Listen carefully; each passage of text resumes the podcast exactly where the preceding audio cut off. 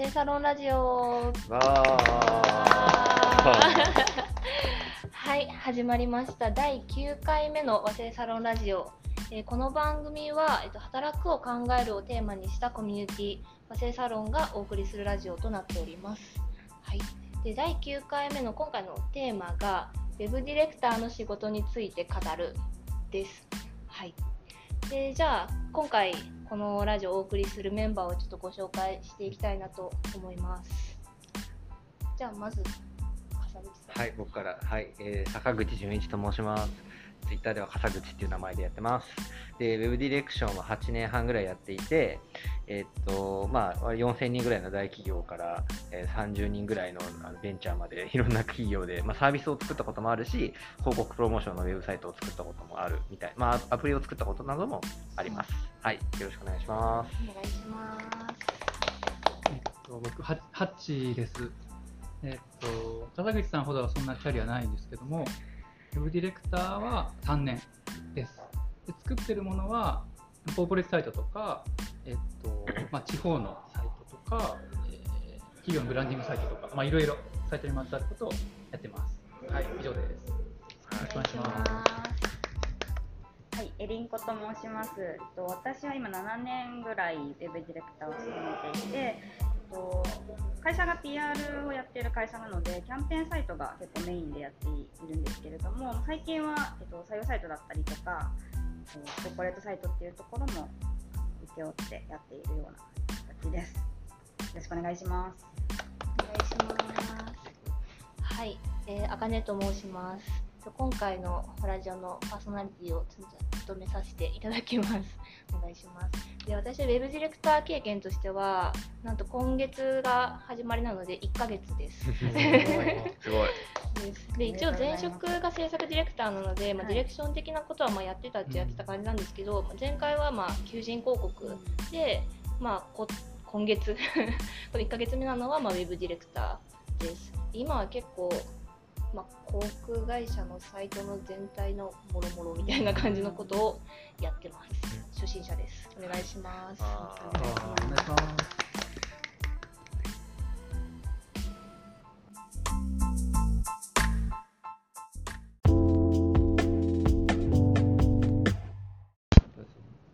はい、じゃあ早速ですが、皆さんがなんでウェブディレクターになったのかについてちょっといろいろ聞いていきたいなと思います。ざっくりですけど、なんでウェブディレクターになりましたか？誰から喋りましょうね？僕、うん。で僕かからじキゃあじゃあ、最はい、初お願いします。えっと僕まあもともと広告業界に興味があって、えっと、前職で PM プロダクションマネージャーっていう、まあ、はい。制作の進行何でもやりますっていうのをはい。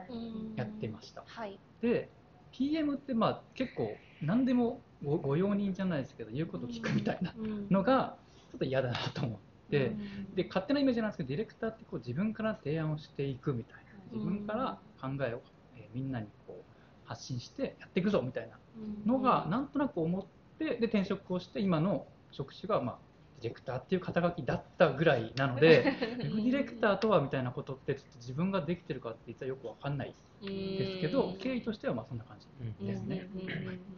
なるほど。じゃあ、エリンコさん。はい。と私は遡ると大学時代になるんですけれども、はい。あのサークルでホームページの改修とかする係、うん。更新とかをする係していて、はい。まあ、そこから興味持ち始めて、まあ、広告業界とかウェブ業界っていうところをあの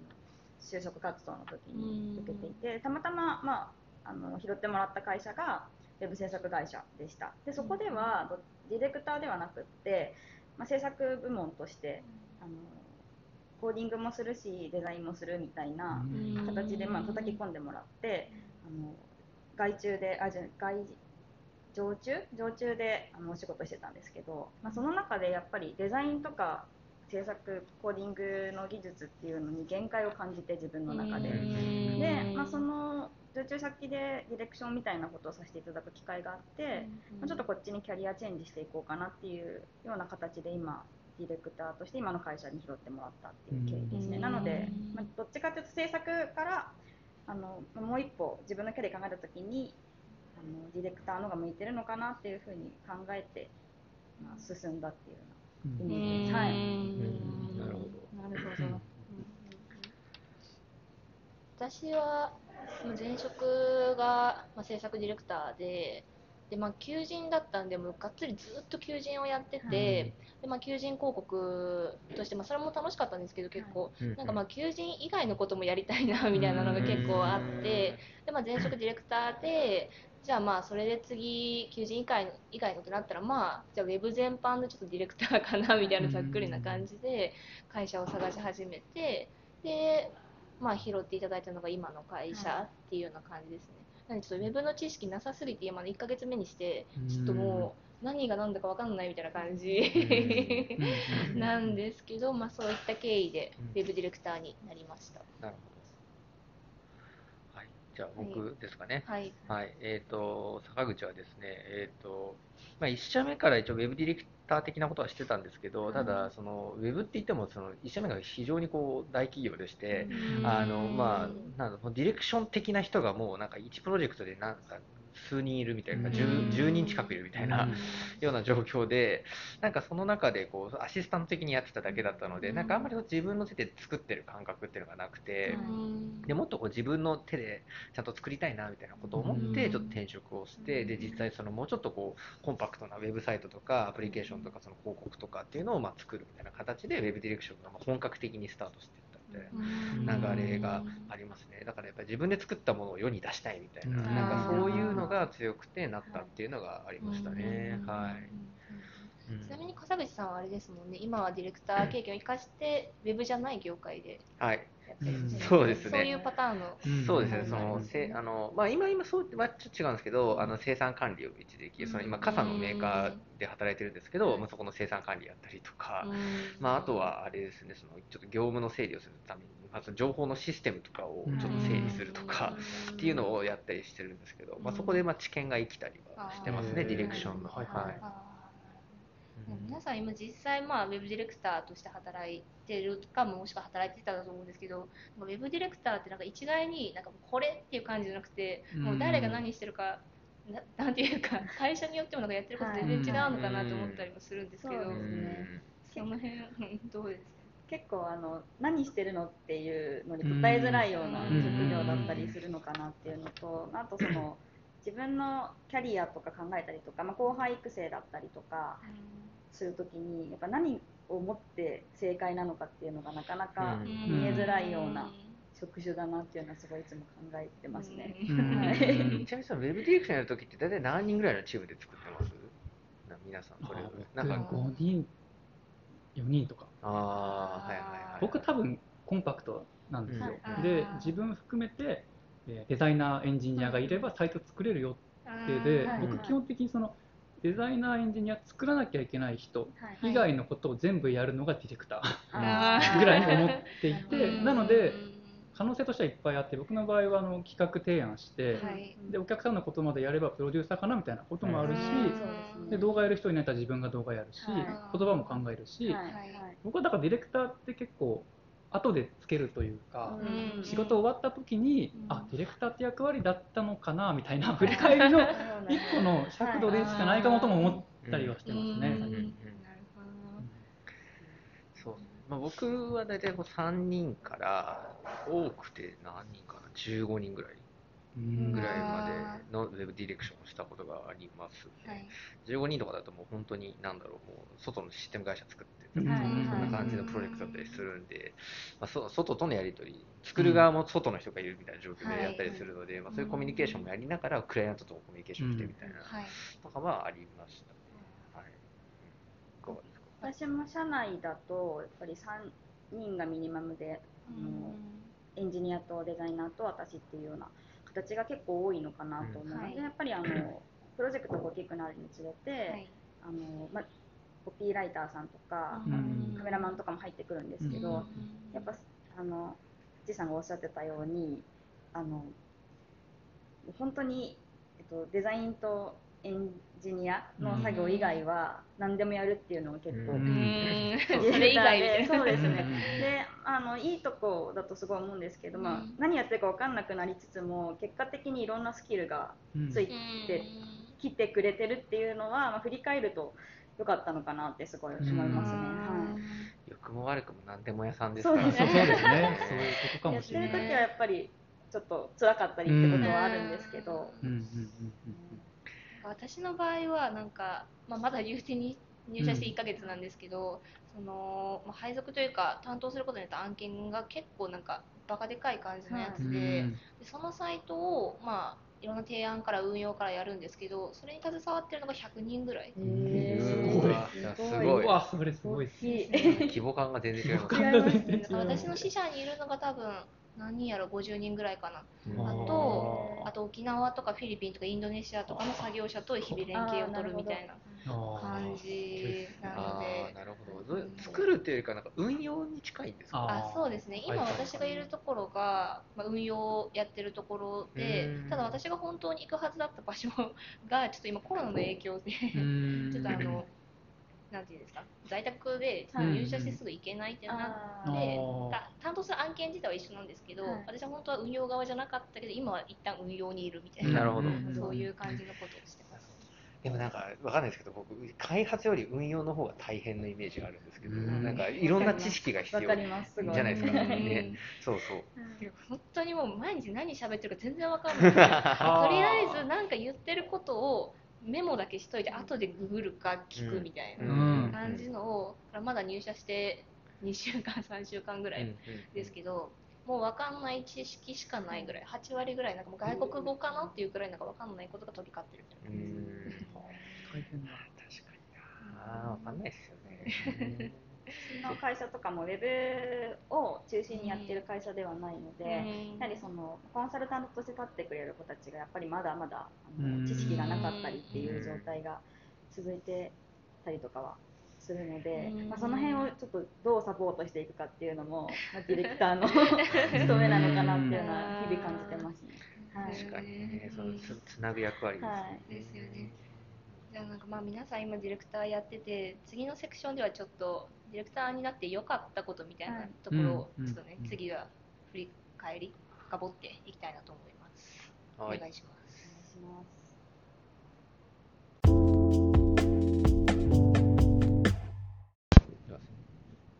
あはい。じゃあウェブディレクターになって良かったこと、えりんこさんどうですか？はい、とさっきのセクションでも話したんですけどやっぱりあの気づいたらいろんなスキルが身についてるっていうのは、うん。あの振り返ればすごい良かったのかなと思っていて。で結構私あの3年前ぐらいにウェブディレクターしかできないじゃんっていうのですごい悩んだ時期が。わかる。ウェブディレクねターでこのまま生きていくしかないのかなみたいな、あーわかる。ー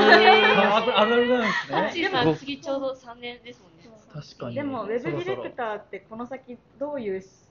風な道かもまだ開けてないみたいな形ですごい悩んだ時期があったんですけど、はい。まあ、振り返ったら結局、まあ、いろんなスキルが役にあのうん。身についてるし、あと結構その要件を、まあ、お客さんのご要望とかを聞き取ったりとか、まあ、あとデザイナーエンジニアの、まあ、質問だったりとか、うん。まあ、気になる点だったりとかっていうのをこうすくい上げてなんか整理するっていうスキルって結構社会人としてなんか身についてるとすごい大きいんだなっていうのに気づいてなんか今となっては何でもできんじゃないかなっていうようなまあそれ言い過ぎですけど、うん。まあ、なんか生きていく力にすごいなったなっていうのは感じます。なんか楽しいことっていうよりはなんか良かったことみたいな感じになったんですけど。なのでまあ結構ディレクターとして悩んでる人いっぱいいると思うんですけど、まあ、絶対強くなるっていう瞬間があると思うのでうんまあこのまま頑張っていただきたいなって思います。はい経験者を語るですね。ハッチーさんどうですか？よかよかったこと良かったこと。よかったことは、まあ、自分で考えたことが形になるってことかなと思って、ディレクターってウェブディレクター多分初めから最後まで関われるっていうのがウェブディレクターの良さだと思ってて僕は2種類でその作れる人はい手を動かして作れる人がデザイナーエンジニアだとしたらそれを届ける人がディレクターなのでうん。そこにやりがい見出せる人はあのすごい楽しいかなってうん思って自分はそこにそうですねやりがい見出してるのと僕ウェブディレクター多分だけにとどまっている方ではなくてうん。動画もやるしで最近言葉も書くしうん別にアートディレクションというか別にやるんですよ。要はなんていうか最低限僕の場合はせ進行やってれば文句言われないんですよね。だから口出して文句言われないからうんちょっとデザインこの色味いいんじゃないとか言ってもうん。あの意外に通るっていう。実はチャンスがめちゃくちゃあるから そこはなんか、あの、半年とか毎年楽しみにできる伸びしろがあるっていうのがすごいいいとこだなと思いますね。うん。はい。はい。笠口さん。はどうですか、僕はですねそうですね。なんかうーん。なんかやっぱ本質的ななんかその仕事処理能力が高まった感じがするなとは思ってはいてなんかそのあ人って意外と動かないんだなとか。あ人ってサボるんだなみたいなことを知れるっていうのがあすごいわかります。すごい良かったんですよいやそれはよよいいことでうん。なんかそれなんか人に僕基本的になんだろう人には期待しないっていうのがすごく重要だと思ってるんですね。それは別に諦めなんかひどい言い方ですけどでも期待しないことで逆にちょっとしたことで喜べるしうん。なんかなんだろうそう期待しないっていうあのこの人はじゃあ動かないみたいな前提でじゃあどう対応していくかみたいなすることで最終的なアウトプットのクオリティが上がるしいいものができると僕は思ってるので、うんなんかそういうことを知れたっていうのがうん僕的にはすごく良かったことかなとは思ってますね。あはい。人に合わせてどういうコミュニケーションを取るかみたいなのとかも結構。そうこの人電話しか出ねえしなとか、一番人と関わってるハブになってるからこそ、そうねありますよ。ねそういう意味でいろんな人を知れるに近いのかもしれないですけどね。確かに。そう。ですよね。赤江さん的にはその、まあ、ディレクションっていう観点で言うですね。じゃあまあ私はその前職のことを話させてもらうと、まあ、求人広告の制作ディレクターだったんですけど、と。うん。良かったこと良かったことはそうですね。まあでも大体その取材に行ってで私結構こう単発の案件をもう怒涛のな一個うん数をこなすみたいなタイプの仕事だったんですよ前職の時は、だからもう本当に毎日のようになんか違う企業行ってる中でなんかこの企業めちゃめちゃいい企業なのに全然アピールできてないなみたいなやつをうん。ちゃんと形にして、でそのライターさんとかデザイナーさんとかカメラマンさんとかと一緒になって形にしたやつを見て誰かが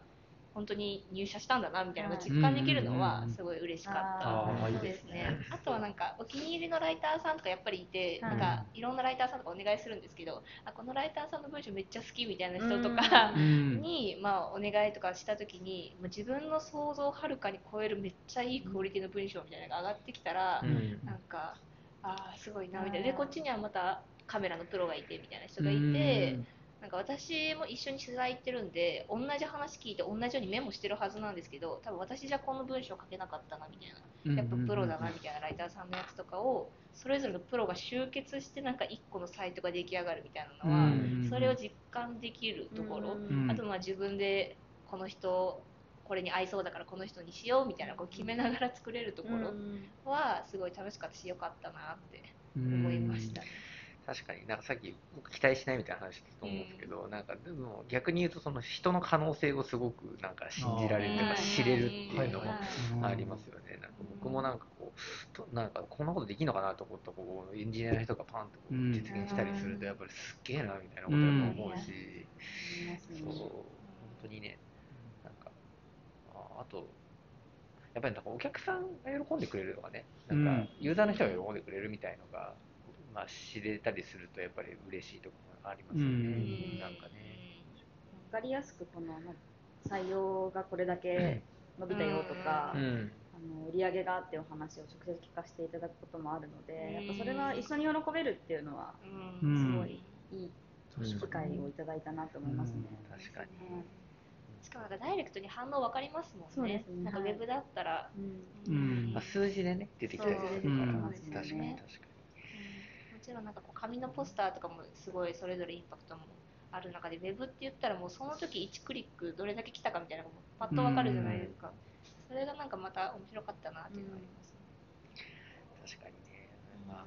数字で出るのは結構怖かったりもしますそうですね。ね。まあまあ 両方ね、どっちもね良さはありますいいといいんですけどね、悪いと本当悪いですから。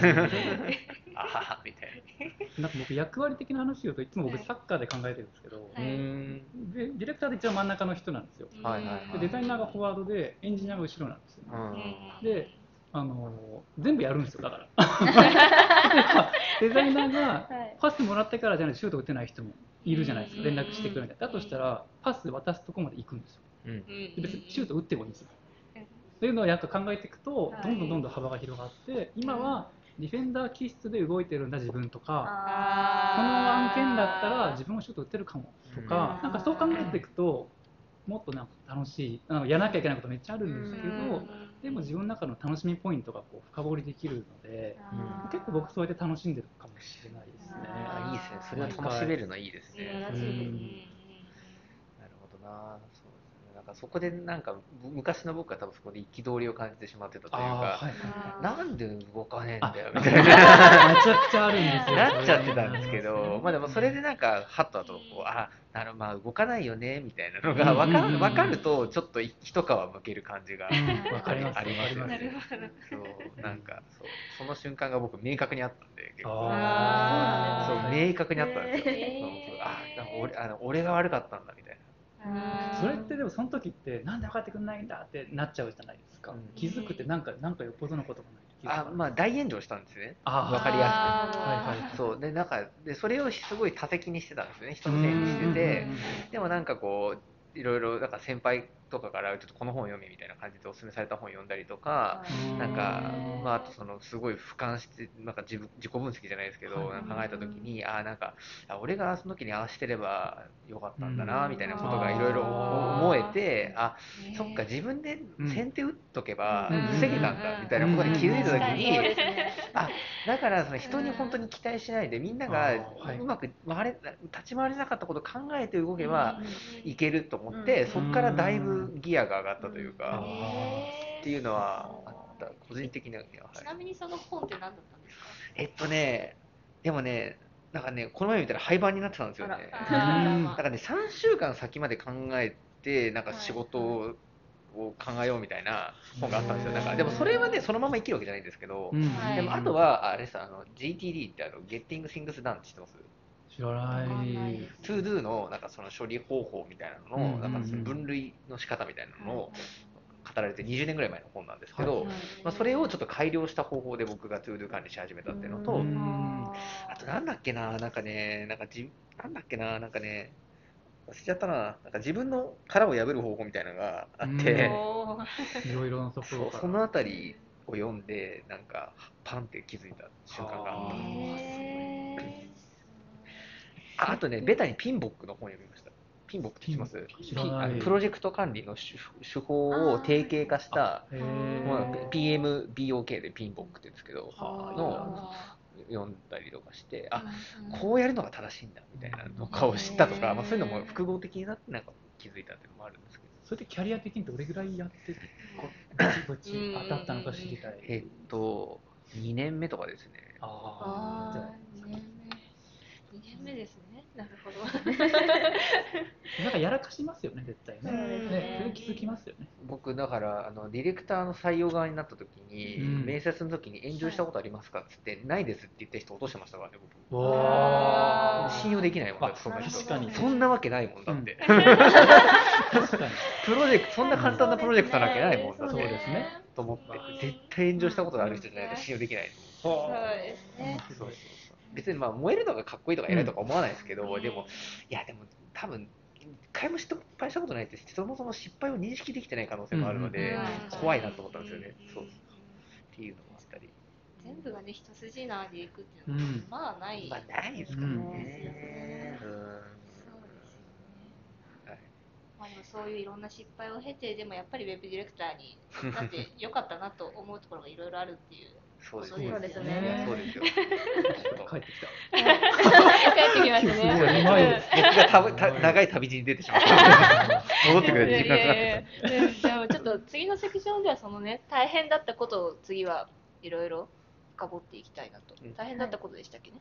た。とか、まあ、そうですね。の的なことを乗り越えた 乗りこと越えたことなんか乗り越えたおもろ、うんうんですね。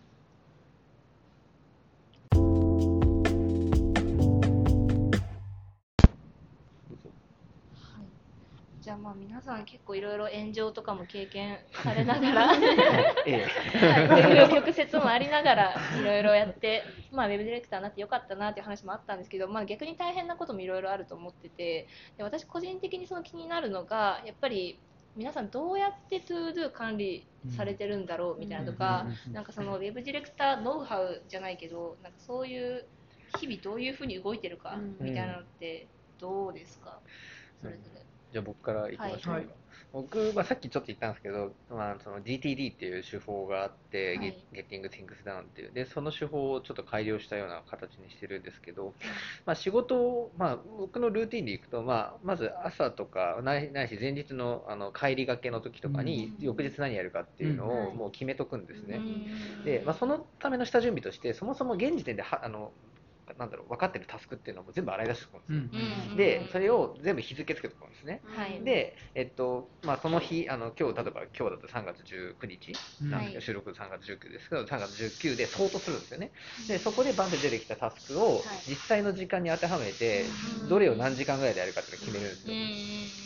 で、そこであの2時間絶対バッファを入れるんですよね。あ絶対差し込みタスクが入るから。で、だから6時間の中でどう埋めるかをやって、はい。で、それで埋まんなかったやつはもう翌日に回すってやるんですよ。うん。で、えー、とそれで仕事しててであの定期的に、まあ、23時間おきぐらいに今の優先度で合ってるかみたいなところを確認しながら進めて、でまあ、バッファが埋まったら埋めるし、えー、とその翌日に回すあのなんか翌日に回したやつができそうだったらそれを前倒してやったりとかして、処理してでまた夜になったらその翌日何やるかを相当して決めてみたいなのをルーティンでやってる感じ。ですね、まあ、自分のタスク管理に関してはそんな感じですね。そう。でそう。2時間のバッファがマジでよくて。うんうんうん。うん確かに。だって急に入ってくるの絶対そう。ありますもんねね。そうそう。でなんかなんだろう。なんかあのそれでなんかそれを考えないでいるとなんか今日はこれやるぞっつってみちみちにスケジュール詰めて、はい。でそしたら差し込みが入ってできなくて絶望するみたいな、はい。だからだから自己肯定感がどんどん下がってくるあーあー確かに自己肯定感大事わかります。ですねそうだから、ツール管理で自己肯定感を上げていくためにはバッファを入れるっていうのがすごい、めっちゃいい。めっちゃいい。それいいですね。うんそうしかもさ、絶対みんなみちみちにそのできないから。うん。っていう、うん。自分に対しても期待してないんで、僕なん。かそうそううんそう。っていうのは、あなるほどそう学びですね。そう結構いいですよ、それは。おすすめですね。僕はツールっていうのは使ってないんですけど今思って1個目に時間管理のやり方叩き込まれたんですけど半分半分の法則っていうのがあって、はい締め切りになるなるとギリギリ締め切り後にやるのがみんなやっちゃうじゃないですか。ギリギリ前に、うんじゃなくて締め切りの半分の日。うん。例えば今日から3日後だとしたら1日半後に提出しちゃうっていうのを考えたんですよ。あー。そしたら依頼した人からするとえこんな早いじゃんってなって、はい。50点ぐらいでもうあの OK になるんですよね。うん。であと1日半あるからじゃあこうやってやってみなよってなるともう全てが0点じゃなくて少なくとも50点いけるっていうのがあってそれ叩き込まれて全部それでやってますね。だからなんか依頼来た瞬間に時間を締め切りを全部 Google カレンダーに設定しちゃっはい。て逆算して優先順位考えて今日何やるかなみたいな。基本的に余裕を持ってやるってのとあと全く別軸で自分がところで連絡を止めない。あー。基本的に1時間以内に全ての返信を返しますね。うん。でメールとかも慣れてくるとあの来た瞬間に頭の中でメールを書いてそれを手で打つだけみたいなことになってくるのでそのなんか時間の幅っていうのはめちゃくちゃ実はあるかもしれないですねツールないあ確かに。ーでも今できることも今すぐやるっていうのは結構大事ですよね。10分ぐらいで終わらせるっていうのは一個あの一番簡単なやつはそうですね。ね返信はする。連絡するそうですね。あうんのさっきの GTD も3分以内にできることは今すぐやれっていううん。法則があって、それは僕もやってますね。あとはちょっと続けちゃいますけど僕なんか簡単な5分とかのタスクやっていくとテンション上がってくるんですよだんだん。なんかうんちょっとあのなんだろう。ちっちゃいのできてる自己肯定感が高まってきてさっきのあの笠口さんちょっと乗ってくるんですよね。で、あのこう気が向かなかったやつをそろそろやろうかなってなって、今日も結構終わらせたしなみたいな。だあから実はちっちゃいタスクって結構自分の中ではいい,、うんいいですよね。うん。率先してやる意味があるな。あ確かにそれはわかるかもしれないです、うん。はいまああとなんかさっき僕スケジュール決めとくって言ったんですけど、うんスケジュール決めとくとなんかその時間になんかやらざるを得なくなるっていうか、うんはいだからなんかそのやんなきゃっつってやるんじゃなくて、うんなんかもうやることが決まってるからやるみたいになると、うんなんかちょっと動き方が変わるっていうか、なんかもうやるのが前提になるから、なんか意外と効率的に動けるみたいなのはああるかもしれないですね。えりこさんはどうですか？私はさっきの自己肯定感の話であの最近やってるのがあの本当細かいタスクでもあの Google のカレンダーのあの終日のところにガーって入れて本当になんかメール返すとか、うんあのあれからあの人から上がってきたのをチェックするとか。うんで終わったらそれにチェック入れるんですよ。うんただこう、はい最後一日が終わるときにめっちゃチェック溜まってて、でなんかツール昔使ってたんですけど、はい。やっぱりなんかいろいろ管理するのが大変だったので、うんもうカレンダーに私は集約してうん、でも今日こんなにうんやったじゃんみたいな、うん。結構ディレクターってあのうん。チェックあのサイトのチェックしてたら終わ一日終わったみたいな感じで、あのあ自分今日何もできてないとか資料制作進められてないみたいな感じで、うん。なんか簡単に自己肯定感下がるんですけど なんかそれが結構細分化するとあのすごいやってたよ私みたいな感じであのまあいろいろやったなっていうようなところに落ち着くので、結構これは最近やっていることかなといううん感じですね。なんか to do 管理っていうよりは本当に自己肯定感の 話になっちゃったんですけど。そうですね、うん to do は確か自己肯定感を上げるためのものなのかもしれない。に。いやー、本当そうですね。なんかすごい締め切りに5分でも遅れたら中身めっちゃ良くても、なんで遅れたのってなるじゃないですか、うんで5分早ければ喜ばれるみたいな、うんなんかそれだけの話を突き詰めていくと、はいちゃんと守るって実はめちゃくちゃ大事そう自分も健康だし、相手も健康だし、あと期待値調整ですよね。ああまあそううですね期待値調整しか大事じゃないって言っても過言ではない。本当に。だってだからその期期待値を徹底的に低くしといて、うんうんうんちょっとでも上だったら評価上がるんですよね。あーそうだから最最低値にしといた方がいいんですよ、期待値って。だからあの2日でできるものもはい10日ぐらいかかっちゃうかもとかで、うんもう下手するとそれが言ってもよくて、それがスケジュール的に大丈夫だったら、はいはい。あのまあ、そこの言い方はあるあるんですけど、うん。僕よくやあの先あさっきの半分の法則みたいな感じで、はい僕も先輩に言われたのが、スケジュールは3つ作れっていう話があって、それはお客さんに出すよう、はい。チームに共有するよう、はい。本当に最終最終のデッドラインの3つを持って、はい。はい。でお客さんにはすごい一番期待値低くするためのはい。最大限うん。取った、バッファーをめちゃくちゃ取ったうん。スケジュール伝えて、うん。で中の人にはもうその半分ぐらいのスケジュールでまさに伝えて、はい。ででも本当はその半分みたいな、そうじゃないとなんかもうもうマジで終わるみたいなっていうのを自分で持っといてでもそれは誰にも言わないで、あのちょっとみみんなに共有するみたいにすると大体うまく回る。うんし期待値もあの低いのがめ、うん。その半分だから確かに。2倍速で来るわけですよね、うんはいはい。めっちゃ速いじゃんみたいな、はい。めっちゃそれだけでね。そう期待値がそうそうそうだからめっちゃその評価が高まってくるんであでやるとあのそういうめっちゃいいですよ。ーいやいいですね。なんか全然関係ないですけど、あのピザ屋さんとかもそうですよね。あー。そうですピザとかもなんか私一昨日ぐらいにピザ頼んだんですけど、うん。なんか多分めっちゃ混んでたんですかね。うん。でなんかもう今からだと2時間かかりますよみたいな。うん。はい。で2時間みたいな。でもこっちもテンションピザなんで、あじゃあまあお願いしますって言って、で結局1時間ぐらいできたんですよ。うん。で1時間もなんかいつも30分ぐらいだと思うと結構長いなと思ってたんですけど、うんうんうん2時間って言われた後に 1時間って言われてあめっちゃ早く来たみたいな、うん。そうそうそう。ありましたね。いや本当それですよ。ですね。それ。それかもしれない。ほぼそれかもしれないそうね。ちなみに私はまた前職の時の to do 管理で言うと全部スプレッドシートに書いてたんですよね、うん。でスプレッドシートの to do に書いてで結構その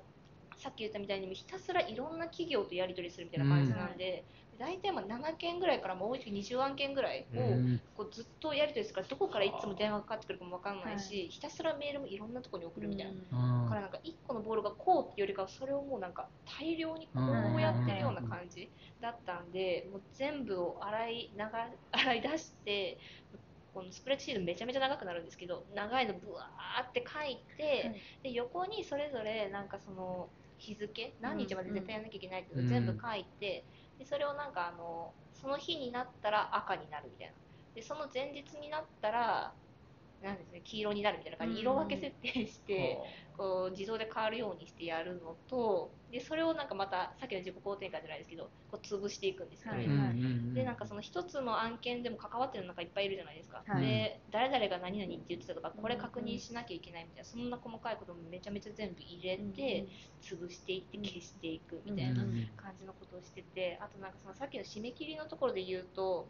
私がやってた求人広告ってなんか週2回更新だったんですよ。だからそれに伴って、まあ、週2回締め切りがあって、はい。うんで、まあ、その週2回締め切りの1日でもその1個の企業じゃなくてこう何企業っていうのを、その日の5時までに絶対締めなきゃいけないみたいな、はあでその5時までにお客さんからこれで OK ですっていうのが来なかったら、うん。もう何が何でももう乗らないんですよ、機械のシステム的に、うん。から私は絶対にお客さんにはその本当の締め切りには言わずうんに、うん1日前のとこに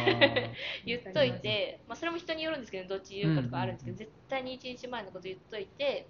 お客さんが大体なんかあーちょっともうちょっとだけみたいな感じになったらあーじゃあなんかちょっと社内で調整してこれぐらいまで伸ばせましたみたいな本当は全然まだ全然いけるんですけど、っうんていうのをやってひたすら絶対にこう原稿を落とさないっていうのはめっちゃやってました。あマスターしてますね。うんうんマスターしてます今今ので分かりました。うんマスターしてますマスター。してます。レビューがないだけで。大丈夫あ本当ですか大丈夫後からついてくる。あ本当ですか、すごい最長じゃないですか。お客さんに対してもあの制作チームに対しても結構この時間まできちんと伝えるっていうのが、あのできるようでやっぱできてない人とかも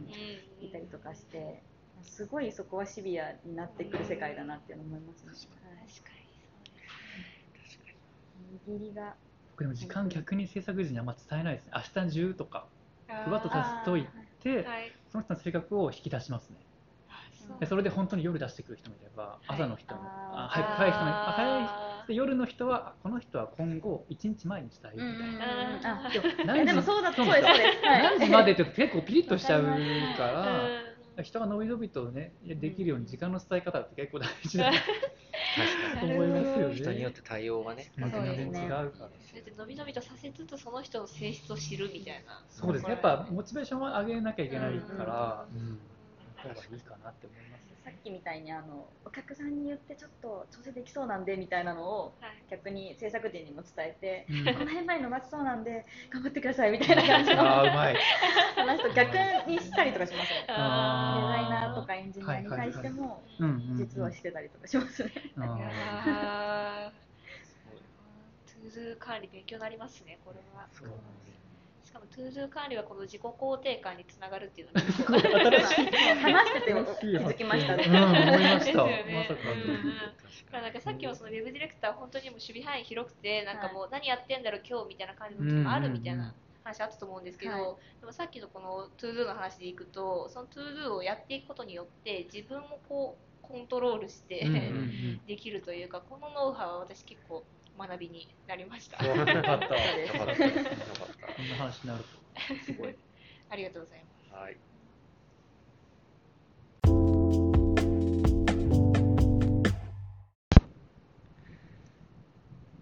雑談タイムということで、はいはい。はい。そう、なんか今回ね、ウェブディレクターのは集まったんですけど、なんかディレクションの話に確かに。そうウがェブの話をすると、うんはい。そう、なんかこう、なんでしょうね、なんかそもそもなんかその、特にこう、ウェブっていう媒体を選んだのってなんかあったんですか？なんか皆さん。そ僕の場合は、もともと美大だったんですけど、のうんはいグラフィックが前世で、うん逆にウェブあんまみんな攻めてないよねってウェブにしたんですよ。それこそ広告業界ってコピーライター職種ちゃんとあるじゃないですか。ウェブってない。ウェブって実はすごいふわっとしてて、うん。誰でも入れるし、誰でも活躍しやすいみたいなところがあるなって思ってるのと、うん。やっぱなんかオンライン上なんで、なんか、なんだろう、場所にとらわれないというか、もうあるし、公開した後も直せるよとか、うん。チラシは直せないよねとか、なんか結構、専門知識って、実は調べれば出てくるのが、まあ、ウェブのいいとこでもあるんで、うん。なんか間口が広く入りやすいかなっていうのは思いますうん。けどね、確かに。は。い。私は大学時代にやっぱりそのウェブに触れてたっていうのが一番うんうん。大きい。そのまま、まあ、気づけばウェブにいたっていうのがあのあるんですけどでも私としては結構ウェブディレクターってあの誰でもなれるっていううん。ふうに思っていて、まあ、今多分ウェブに接してない人っていないと思うので、まあ、ある程度そのなんだろう気嫌いしてなければ割と誰でも入りやすいような業界ではあるのかなって思いますね。確かに実際ウェブ業界入ってみると、はい。なんか普段ウェブに触れてきたっていうもののなんか知らない用語がありすぎるというか、うん。何の話みたいな多いなと思って。確かに。そうですね、でも僕もなんか、うんあんまりウェブのこと詳しく知らないなっていう最初はやっぱ思って、やりながらとか、エンジニアの人に聞きながら覚えてった感じはちょっとありますよ僕いいですか。いいですよ。いつも思うのはそのウェブって見る人も、ね、一般の人だから、うんエンジニアの話ってめちゃくちゃ難しいんですけど、うん。それを翻訳しなきゃいけないので、結局自分っていうものがウェブはま詳しくない方がよくて詳しくない人の気持ちが分かってるのがよくてでその都度知ってであ最近知ったんですよこれこうなんですよって伝えるとめちゃくちゃ分かってくれるっていうのがなんかあるんではい詳しくなりすぎないって実はすごく大事だって思いますけどね。世の中とかお客さんに求められてるこのウェブの技術とエンジニアやデザイナーが売ってる最先端のものが必ずしも結びついていい結果になるっていうのはうん。あの違うこともあるのかなっていうのを思っていてなんかその辺のなんかチューニングをする役割でもあるのかなと思うので、うん。さっきのその詳しくなりすぎないっていうのはすごくわかりますね。うん。僕はそこは割と考え方で、なんだろう、解決してて、母親に喋るとしたらっていうふうにあ考えて喋るようにするとか、翻訳するようにするみたいな感じで、うんもうお客さんに喋るときとか特にそうです。ね。はい。まあ、実際それぐらいの年齢の方がいらっしゃったりもしたこともあるんですけうんど、なんかやっぱ母親に喋るぐらいのレベルで喋らないと、うん大体の人わかんないなみたいなことはすごい思ったので、なんかそういう言い方を考えたりはしてましたね。いやーウェブ業僕がちなみにウェブ業界ったのって、ウェブしか受かんなかったからなんですよね。あそうなんですね 結構ミーハーで、なんか僕テレビ局とか新卒の時受けてたんですよ。なんか、なんか広告とかなんですけど、ことごとく落ちて、ウェブしか受かんなかったんですよ、本当に。綺麗にウェブしか受かんなくて、でウェブししかないじゃんみたいな。ーで、まあでも、大学時代よく考えてみると、自分でウェブサイト作ったりとかしてたんですよ。そうそうだから意外僕別にそれ作るの普通だと思ってたんですけど、なんか意外とみんな作ってなかったみたいな。あでその多分そのエピソードが受けたのかなみたいな。あったんで、結構皆さんそれぞれでもウェブになった理由は違う感じなんですね。確かに。ウェブ詳しくなりすぎなんか僕の中でウェブって海ぐらい広くて、ないうん逆に今ウェブしかやってなかった人の方が話つまんなかったりするんですよ。ま あこれは難しい話ですけど、え例えばグラフィックやってきた人がウェブやると、うん。タイポグラフィーとかめちゃくちゃこだわる、レイアウトこだわる。ウェブって基本的に組みやすいんで、あの3列にして縦に並べましたみたいな、綺麗に見やすいのが多いですけど、それを動画やってきた人がウェブやるととかやると、うん。アニメーションこだわったりとかするんで、でも僕は掛け算がないと、うん。まあ、この広い海の中では結構やっていくの実は今難しい状況になってんじゃないって広がりすぎてまあ思っ僕てますね。僕もその不安があって、今リアル業界にいるみたいなところ。あーそうですね。冒頭にも話しましたけど笠口さんはえーそう。ウェブを経て今ウェブじゃないところで活躍されてるそうですね、そう、傘メーカーにいるんですけどなんかやっぱり、なんかよく OMO とか言うじゃないですか、はい。オオンラインマージ、うん。オフラインとか、うん。でそれってやっぱりそのオンラインとオフラインどっちも分かってないとなかなかマージできないと思うんですよね、うん。だからなんかそのやっぱりオフライン側のことっていうのもなんかもっと知りたいしあとビジネスとしてもなんか在庫ビジネスとか、うん。なんかねウェブってやっぱ在庫がないからいいみたいな、でもなんかでも在庫ある大変さ知らないのに、うん。在庫ないのがいいって言えないなみたいなこととか、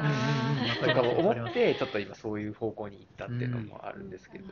そうそう。すごいわかります。なんかそのウェブと掛け算するっていうのは、うんキャリア的にもそうだし、スキル的にもそうだし。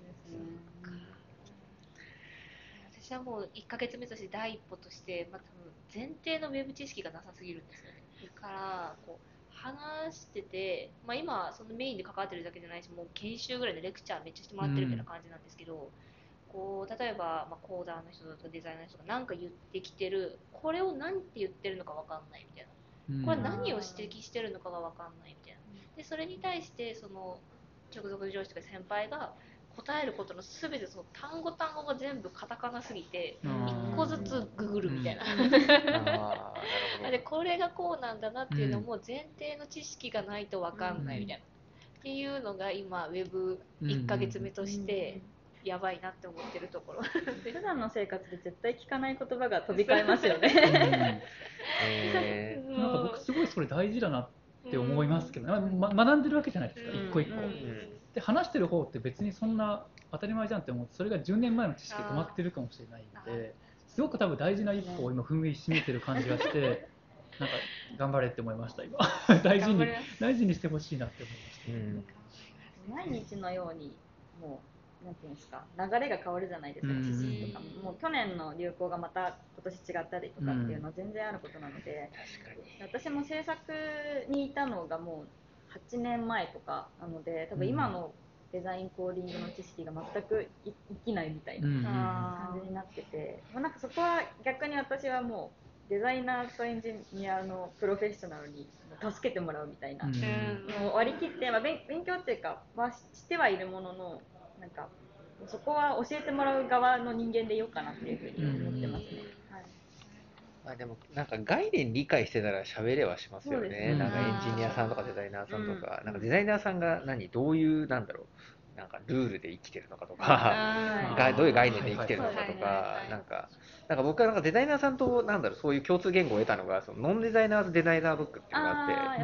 あれそうあれはめっちゃいいですよね。はい。あと、なるほどデザインっていう本も最近出たのあですごいいいですけど。あ。白い。あ白いやつで、なんんか、これあーわかります。あれとか読むと、なんかデザイナーの人ってこういうルールを重視してるんだなとか、うん。こういうことを意識してるんだなみたいなのが分かるので、うん。そうすると共通言語が生まれるので、あ、こういう概念のことを言ってるんだなとか、で、だから自分がデザインをチェックするときとかも、最初になんか、あ、これちょっと変だなとかっていうのが気づけたりするので、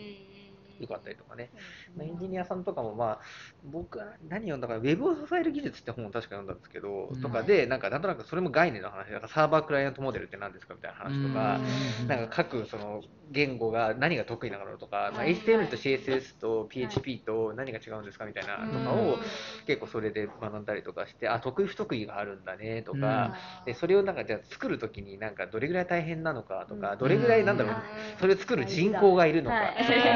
はいはいはいそういうのが分かってくると多分なんか喋れるようになってくるみたいなのはありますよね。なんかそのデザイナーさんとかエンジニアさんのモチベーションを上げるにあたってもあの、うん。結構私が絶対に使わない言葉っていうので入れてるのがなんだかこれだけとかなんとかだけっていう言葉絶対使わないようにしいいですね。であのやっぱ作ってもらう側としてその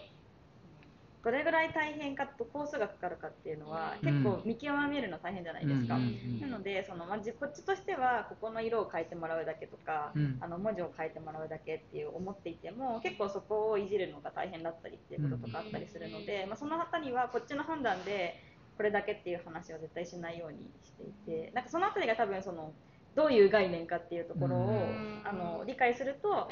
なんとなくこれ大変なことなんだなとかあこれってあのこういうふうにあの注意してやってくれたんだなとか、うん。逆にここはもっとこうした方がいいのかなっていうようなところに気づけたりするのかな。と思います。と本買って勉強しますね。僕は簡単でもいいから一個自分で作ってみるとあーそうだなとかそれもいいと思います。意外にその自分の会社だけのルールだったんだっていうこととか結構あったりするししますしなんかそれこそデザインなしでコーディングできるパターンもあるんだとか、なんか言葉が重要なサイトだったら言葉考えなきゃいけないよねとか一個作ってみると比重が結構分かってくる。そうあとかかかる時間がかかってくる。なんかワードプレスでもうブログ作るとかでもいいからね、うん。ややるだけでもうん。簡単になんか、あワードプレス、あ PHP いっぱいあるなとか、そういうのがね、なんか分かったりすると思う。自主的に何かやるってなるとこう自主的に調べる。ね今言われて調べるってすごいストレスだと思うので、なんかそれもやっていくとあこの情報いらないじゃんとか分かってくるんですよ、うん、ある気がします。私なんか最近なんかへーって思ったのがなんかその全然ウェブ未経験なんですよっつって入ってでその時に先輩が教えてくれたサイトというか説明のやつが、なんか本当に一からウェブサイトを作るみたいな感じのうん。一からできるみたいなやつ。これ読んだら結構勉強になったよみたいな教えてもらったやつがあって。それ見てへーって思ったのが本当に無知だったんですけどなんかあの普通にパソコンのメモ帳にこう書くだけではい。それがサイトになるっていうのが知らなくて、ああなるほどね。拡張子変えればなるよね、そう確かに。知らなくて。で上から順々に読んでいって本当になんか全然知ってる知識ぐらいから始まるんですよ、うん。へーっていうのが始まってでじゃあやってみましょうみたいなところでじゃあままずメモ帳を開いてうんはい。メモ帳みたいな。メモ帳開くけどみたいな。開いてでまずはもう何も考えなくていいからこのちょっとのこのコードこれを入れてみましょう。みたい。そこからこれを触っていきましょうみたいな言われた通りにこう触るんですよ、はいでこうしましょうみたいな言ったら本当にそれがもうページになってて、うん。でそこからなんかこれを入れましょうみたいな感じであこれが段落になるんだみたいなのを、うんうんうんまずその辺で終わってるんですけどそれやっててへえみたいな本当ひよっこみたいなところから、でもそれが一番の感動な気がしいますよね。っす知らなねかったあページになったみたいなね。あれすごい感動ですいいいいっすね。よこねの感動を味ねわえるそうそういいですね。それは忘れられない感動ですよ。ね まあ、でも私もこうウェブじゃあやっていたゆくゆくはさっきハッチーさんが言ってたみたいにこの広い海の中で、うん。ウェブと何か掛け合わせるみたいなうん。笠口さんもまあ傘行ってみたいな感じですけど、はい。なんかこれもやりたいみたいなの皆さんあったりするんですか？ウェブ以外にこれも掛け合わせたいみたいな。ああなんだろうな。ウェブで何これを掛け合わせたいあでも僕は逆にウェブって今どこででも触れる見れるんで、ここでしか見れないみたいなのあったら面白いと思って、うん。なんか例えば富士山の8合目でしか見れないウェブとかあったら見られるなみたいな。でもウェブってみんなが見れるイコールみんな見ないじゃないですかあんまり、ここでしか見れないよってのを作ってみんなが探すようになるっていうのは一個やりたいなって思ってますけど、まあ条件を絞り込んでいくっていう。そうなってくるとアナログが絶対かかってくるんですよね。う。ん行った人しか見れないあのディズニーランドとかもね、あのあの中でしか見れないアプリがあったりして、なんかそれってウェブの今、次のフェーズかなみたいなのは思いますけどね。なんだろうな。なんかでもなんかまだまだ世の中は全然システマティックじゃないと思ってててか特にこうリアル業界行くと、なんかうわなんかなんでこんな感じなんだろうみたいなのを思ったりすることが結構あるので、なんかもっとやっぱりシステムにするとか、まあ、あとはなんかこうなんだろうな。みんながこう同じツールを使ってた方がやっぱり楽なわけですよね。うん。でもなんかそれがなんかいろんなこうなんだろう思惑があってバラバラのフォーマットでなんかやったりとかするんですよ、うん。リアル業界とかだと。うん。それをなんかもっとこう統一していけたらいいなみたいなことは思いますけどね、まあ、すげえ大変だと思いますけど、うん。まあ、それなんかウェブっていうかもうシステムの話になっちゃいますけど、うん。まあ、でもそれはすごい感じます私はその、まあ、オンとオフっていう話と一つつながるのかなって思うのがあのここ数年採用サイトを結構やらせていただくことが多くてやっぱりそのオンラインだけの採用は、のブランディングってかなり難しかったりはするので、でその中でやっぱりあのもう少しオフラインとを含めた採用のあのお手伝いみたいなのをやりたいなっていうのがなんか次のいつかやってみたいなっていうのが次の目標かなと思いますね。いいですね。やっぱ人があのそれを見てやっぱり学んで入ってくれるとか、うんリアルにやっぱり人対人なので反応がうん採用はあってすごい面白かったなと思います。うんはい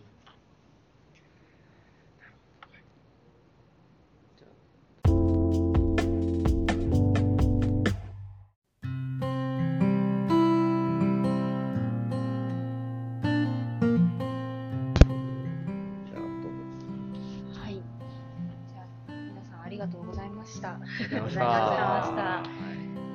まあウェブディレクターについて語るで結構いろいろ喋ってきたんですけど、今日の振り返りというかやってみて実際どうだったかなみたいなことを聞いてもいいですか？はいそうですね、あの初めて収録に参加させていただいて、ちょっとちゃんと表現できたかがわからないんですけれども、まあ、自分の話してるうちに自分のことをこういうことだったなとかこういうことあったなとかあこれってこういうことのためにやってたんだみたいなのが振り返れたのはすごいいい機会いただいたなと思います。ありがとうございます。ありがとうございます。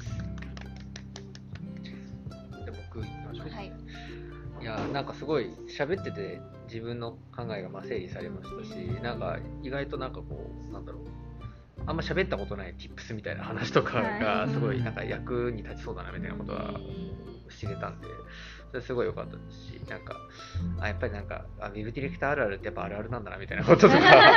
え それもすごいあの良かったです、それを知れたのも、うんはい。ありがとうございます。ありがとうございます。僕もき初め緊張してたんですけどなんかいつも自分個人でしか考えてなかったんで同じような人が集まると自分の昔の眠ってた話が引き出されるみたいなのがすごい楽しいなって思ったのとまあその別れさんはまだ1ヶ月はい。ですけど、はい例えば半年とか経っていくとまた、ね、違った話になるかなっていうのは他の人も業界変わったりしたらあるかもしれないなんかこう続いていく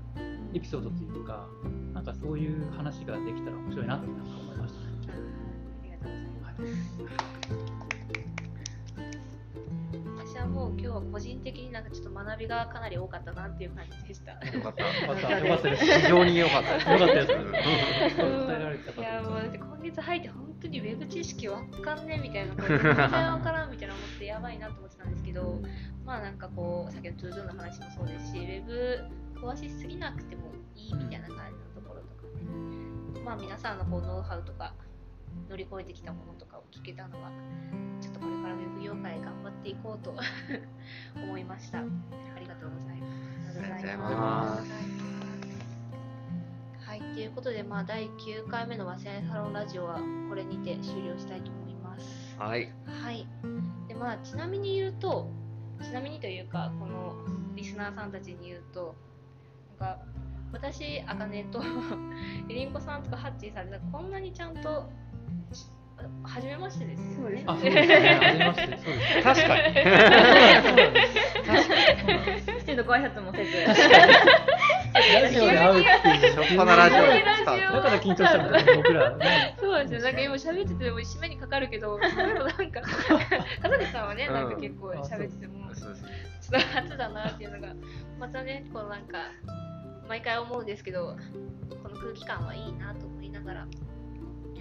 でこの和製サロンラジオ、まあ、聞いてくださってる方、で和製サロンメンバーじゃない方はぜひ、